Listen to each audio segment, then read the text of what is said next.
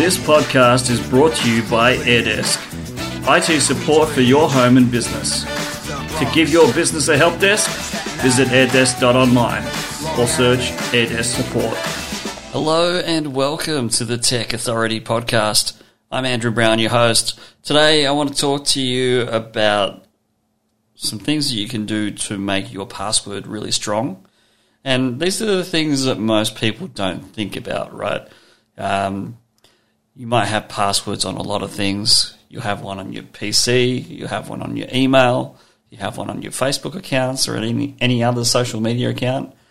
But here are things that you can do that can allow your password to become a lot stronger than what you think it might be already. You know, some people like to store their passwords on paper.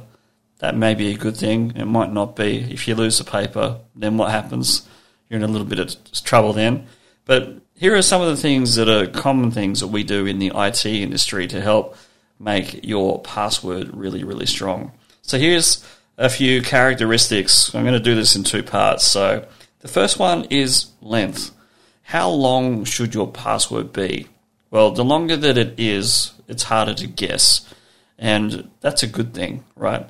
Um, that means that it's going to make it very difficult for somebody to know what your password may be um, if you make sure that it's long enough. And you might want to make it like 16 characters that are unrepeated. That's the better way to do things. Um, making it difficult to crack and difficult to rem- remember, a little bit of complexity added, is a good thing to do as well. Having a passphrase on there as well, something that's unique to you to allow you to have a really strong password, will be a good thing.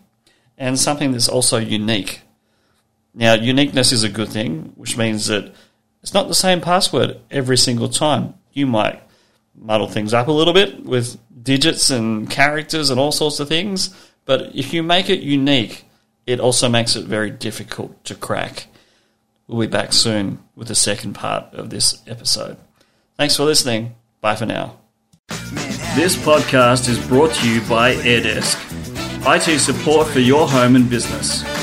To give your business a help desk, visit airdesk.online or search AirDesk support.